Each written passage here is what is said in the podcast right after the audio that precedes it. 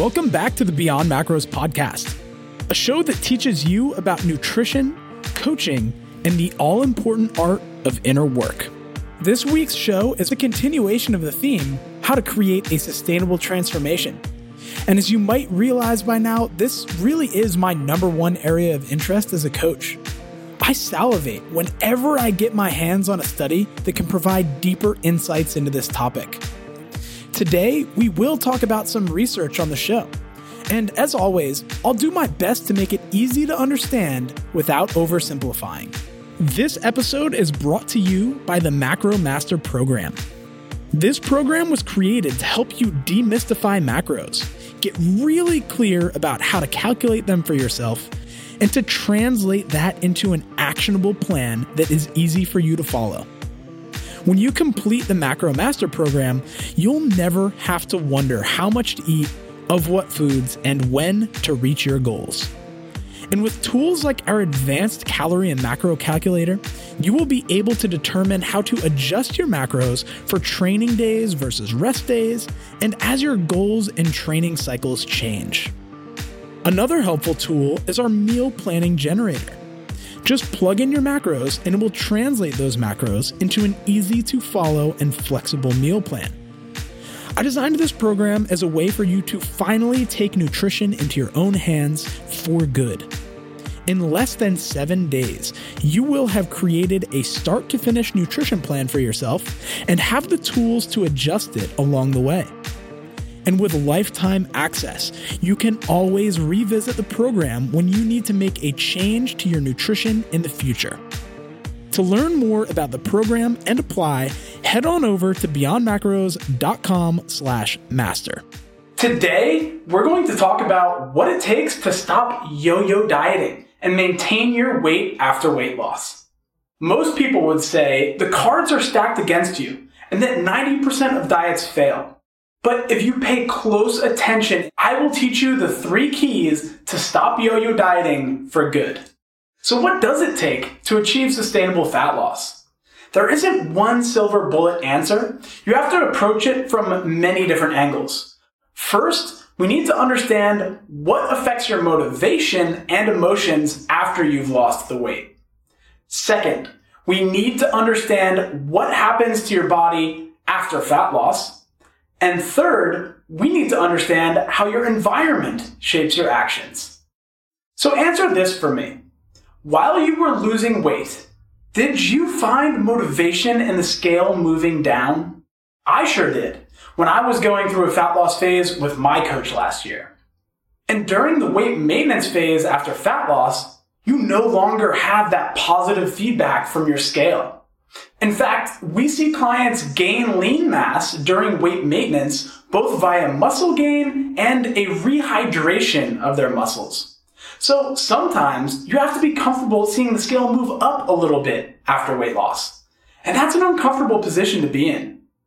For most people, seeing the scale move up is deflating. They think, why am I still putting this effort into tracking if the scale is moving up? If the scale is going to move up, I might as well eat what I want, right? And I totally get this mentality. I've been there. After losing 10 pounds for a race last year, I found maintaining that fat loss incredibly difficult.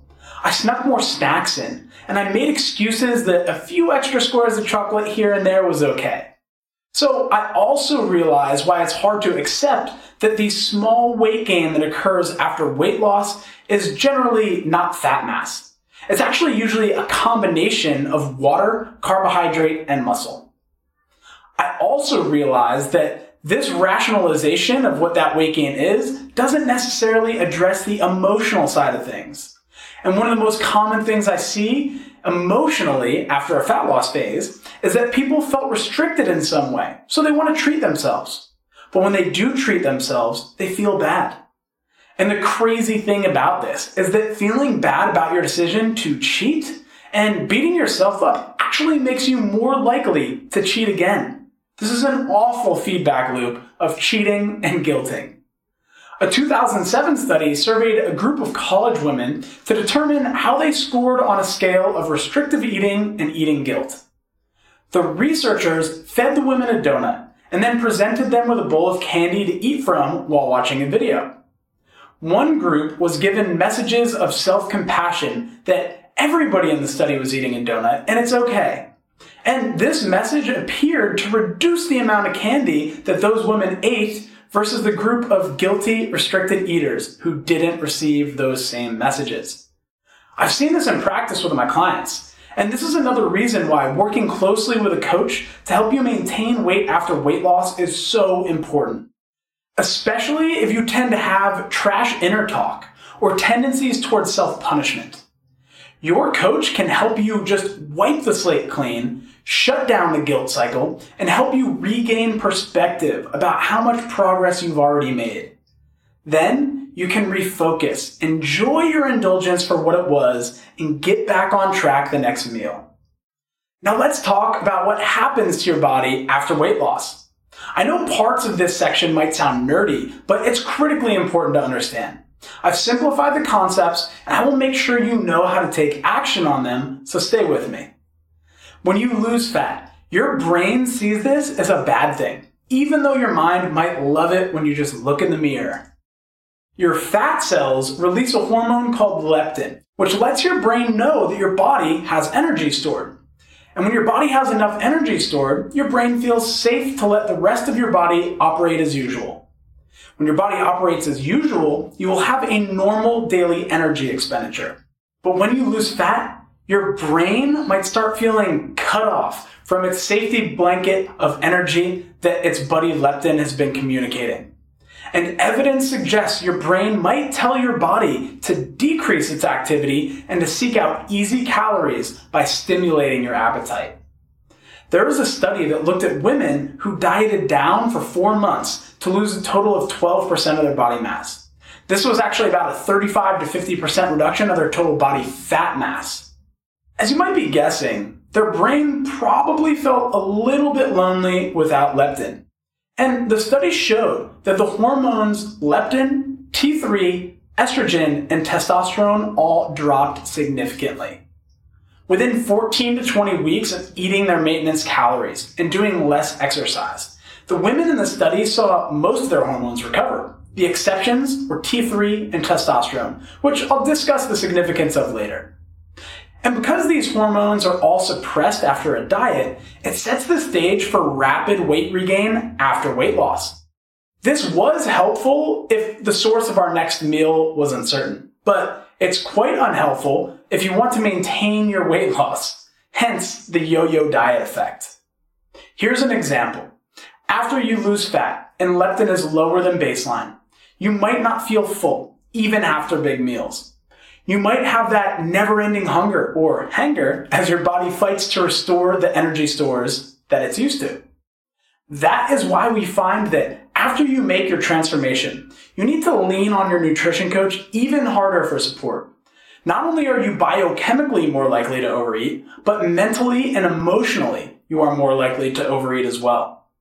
To take it back to the diet and recovery study, let's discuss one of the other hormones that didn't return back to baseline, T3.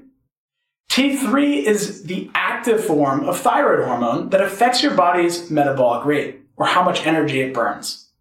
When thyroid hormone is lower, your total energy expenditure is lower. So because your body has lower energy expenditure, you have less wiggle room for overeating. And if you're struggling to regulate your appetite for reasons ranging from emotional to hormonal, you're more prone to overeating. And that puts you in a tight spot. Luckily, I'm going to teach you a few easy habits to maintain your weight loss even in the face of downregulated T3 and upregulated appetite. One of the most important habits I have found is to consciously increase your non-exercise activity. This is anything you do that isn't, I'm putting on my workout clothes activities. But walking is the most common non-exercise activity. The best non-exercise activity is the one that is going to reduce stress for you. The reason this is so important is that non-exercise energy expenditure goes down subconsciously after fat loss. Here's a story to highlight it. I had a client whose iPhone was spying on her, but not in the way you think. Her health app gave us insight into just how drastic the subconscious drop in activity is during and after fat loss. She hit a weight loss plateau after just two months, which usually doesn't happen until after month three of a fat loss plan. So I had her check her step count on the health app on her iPhone. Now, before she started her fat loss phase, she was walking an average of six to 7,000 steps per day. By the end of her second month, when she was wondering why her weight loss had slowed, her step count had dropped to under 2,000 steps per day. That's about as sedentary as you can get. Her highest impact habit at that point was to identify where she could insert more movement in her day. And I'm a huge fan of stacking functions, especially because too much to do is one of the biggest roadblocks and excuses I see people experience. Instead of getting more gym time in, which she didn't have time for, I discovered that she talked to her family members or friends on the phone daily. So we got her to plug in some headphones and take those conversations on a walk. This small change meant she hit over 8,000 steps per day and her rate of fat loss was restored. This habit also made weight maintenance dead simple for her. The other important thing I want to point out is that walking and connecting with her friends and family was a stress reducing activity. Being constantly in a sympathetic nervous system state, working in a hospital, doing CrossFit, and driving meant she was always stressed. Stress hormones can have a negative feedback loop on thyroid hormone and sex hormones, which we discovered drop in females after a weight loss diet. So getting out of a constant sympathetic nervous system state is quite helpful to weight maintenance as well. The third and last major thing that I see as being a key to creating a sustainable transformation is the ability to control your environments. We are products of our environment. So home, work, and even travel environments should make the right choice the easy choice. I usually recommend clients start out by fixing the environments they either spend the most time in or are most likely to make poor decisions in. This might come as a surprise, but once clients get into a good meal prep routine and bring their own food to work, the office actually tends to be the easiest place for clients to stay on point. Home is where the vices are. Especially if your significant other, flatmates, or kids aren't eating the same way as you. The best option in this case is to remove any foods that you are prone to overeating from your home environment. But if you live with other people, this isn't fully within your control.